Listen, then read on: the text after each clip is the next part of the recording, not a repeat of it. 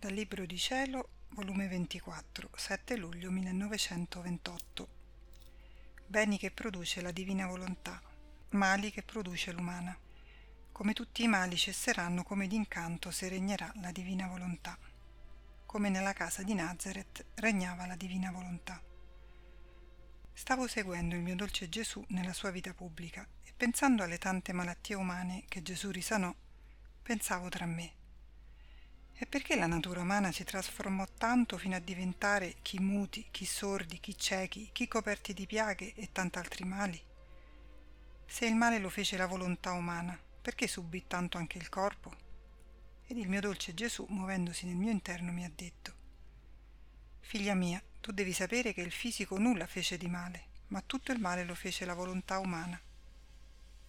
Ma siccome Adamo prima di peccare possedeva nell'anima sua la vita totale della mia volontà divina, si può dire che ne era piena fino all'orlo, fino a traboccarne fuori, quindi l'umana volontà, in virtù della mia, traspirava fuori luce, esalava tutti i profumi del suo creatore, profumi di bellezza, di santità e di piena salute, profumi di candidezza, di fortezza, in modo che come tante nubi luminose uscivano da dentro la sua volontà ed il corpo restava talmente abbellito in virtù di queste esalazioni che era un amore il vederlo bello, vegeto, luminoso, sanissimo, con una grazia che rapiva. Ora, come peccò Adamo, restò sola la volontà umana e non teneva più chi spandeva nella sua la luce, la varietà di tanti profumi, che trasparendo fuori conservavano l'anima e il corpo come era stato creato da Dio ma invece incominciò ad esalare da dentro la volontà umana dense nubi, aria putrida, profumi di debolezza, di miserie, in modo che anche il corpo perdette la sua freschezza, la sua bellezza, si debilitò e restò soggetto a tutti i mali, partecipando come partecipò al bene, così ai mali della volontà umana. Sicché se si sana essa col darle di nuovo la vita del mio volere divino, come d'incanto tutti i mali della natura umana non avranno più vita non succede forse lo stesso quando un'aria putrida, cattiva, puzzolente circonda le creature? Quanti altri mali non accresce? Come la puzza giunge a togliere il respiro e penetra fin nelle viscere, fino a produrre mali contagiosi che portano alla tomba?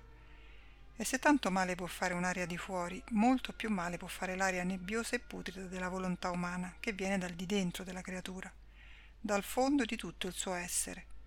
E poi c'è l'esempio palpabile delle piante, quante volte ad un giardino, un campo fiorente, che l'agricoltore era tutto in festa per la speranza dell'abbondante ricolto e per tanti bei frutti che doveva raccogliere, è bastata una nebbia per spogliare gli alberi e far cadere a terra tutti i frutti, un'aria troppo gelata per gettare il lutto sopra il campo fiorente, annerirlo e farlo morire, e mettere in lutto il povero agricoltore. L'aria, se è buona, comunica la vita del bene, se è cattiva, comunica la vita del male e la stessa morte. L'esalazione dell'aria, se buona, si può chiamar vita, se è cattiva, si può chiamar morte per le povere creature. Se tu sapessi quanto io soffrivo nella mia vita pubblica quando si presentavano innanzi a me ciechi, muti, lebrosi, eccetera. Perché riconoscevo in essi tutte le esalazioni dell'umano volere e come l'uomo, senza del mio, si deforma nell'anima e nel corpo. Perché solo il mio fiat tiene virtù di conservare le opere nostre integre, fresche e belle come uscirono dalle nostre mani creatrici onde pensavo tra me mentre stavo accompagnando il mio dolce Gesù nella stanzetta di Nazareth per seguirne i suoi atti. Il mio amato Gesù con certezza ebbe il regno della sua volontà nella sua vita nascosta, perché la sovrana regina possedeva il suo fiat, lui era la stessa volontà divina, San Giuseppe, in mezzo a questi due mari di luce interminabile, come non poteva farsi dominare da questa santissima volontà? Ma mentre ciò pensavo, il mio sommo bene Gesù, sospirando di dolore nel mio interno, mi ha detto Figlia mia, certo che in questa casa di Nazareth regnava la mia volontà divina come in cielo così in terra. Io e la mia mamma celeste non conoscevamo altra volontà. San Giuseppe viveva ai riflessi della nostra, ma io ero come un re senza popolo, isolato, senza corteggio, senza esercito, e la mia mamma come regina senza prole, perché non era circondata da altri figli degni di lei, a cui poteva affidare la sua corona di regina per avere la sua stirpe dei suoi nobili figli tutti re e regine. Ed io avevo il dolore d'essere re senza popolo, e se popolo si può chiamare quelli che mi circondavano, era un popolo malato, chi cieco, chi muto, chi sordo, chi zoppo, chi coperto di piaghe. Era un popolo che mi faceva disonore, non onore, anzi, neppure mi conosceva né voleva conoscermi. Sicché ero re solo per me e la mia mamma era regina senza la lunga generazione della sua stirpe e dei figli suoi regali. Invece, per poter dire che avessi il mio regno e governare, dovevo avere ministri, e sebbene ebbi San Giuseppe come primo ministro, però un solo ministro non costituisce ministero. Dovevo avere un grande esercito, tutto intento a combattere per difendere i diritti del regno della mia volontà divina, ed un popolo fedele che avesse solo per legge la legge della mia volontà. Ciò non era, figlia mia, perciò non posso dire che col venire sulla terra, per allora ebbi il regno del mio fiat.